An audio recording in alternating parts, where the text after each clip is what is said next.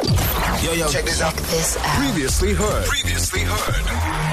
Good Hope FM. Let's go. Very good morning and welcome to hashtag Future Cape Town, a special guest on the line. Um, an individual that needs little introduction. Why? Because this individual is going to become really, really famous. Tristan Hollander, good morning and welcome to the show. Thank you. Tristan, you are from Lavender Hill. You were Lavender Hill FC player. How long have you been playing for them? Three years. And what is your position? I play goalkeeper. Ah, deze goalie nogal. Are you tall? No, not at all. But you know how to get the ball. You know how to keep the ball out. Yes. So, so what made you decide to want to be a goalie? What did sorry? What did you say? Well, what made you decide on being the goalie and why not a striker or a defender? Why did you want to be the goalie? Because it doesn't suit for me. That is my best position at the moment. Ah. And and, and, and who are you going with to Spain? But in Diaz, And, and the team? it's a team from Mittelsplein. We're in Cover Yeah. we're in Diaz, the Cover Trials in Mittelsplein. So we didn't make it. So they did phone us two weeks after that. So they say we must come to training. And that's it. En voor hoe lang gaat jullie Spanje toe? Twee, twee weken, twee, drie weken. Zeg vir my, wa- wa- was, was jou oorsee of was dit jou eerste keer wat jy overseas gaan? Dat is mijn eerste keer. Is jy excited? Is jy nervous? Net een beetje, ja.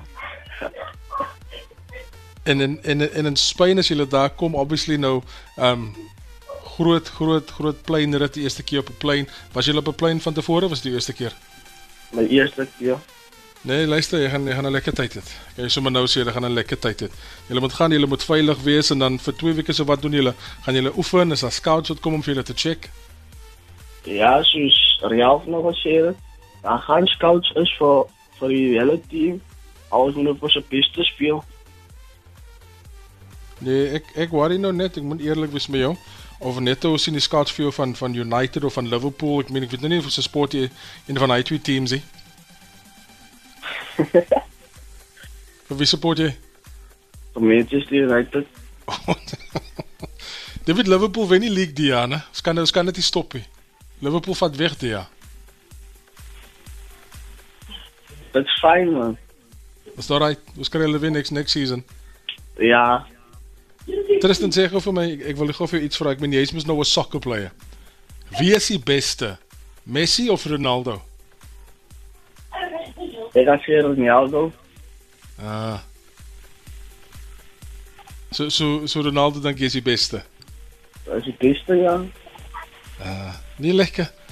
En ehm um, so as jy nou terugkom in in in 2 tot 3 weke tyd as jy van Spanje af kom en hopefully as jy 'n signing kry gaan jy nog skool klaarmaak dan en gaan jy weer later oor op 'n latere stadium. Of gaan jy wel eens sommer professioneel gaan speel eendag? Wat is die planne?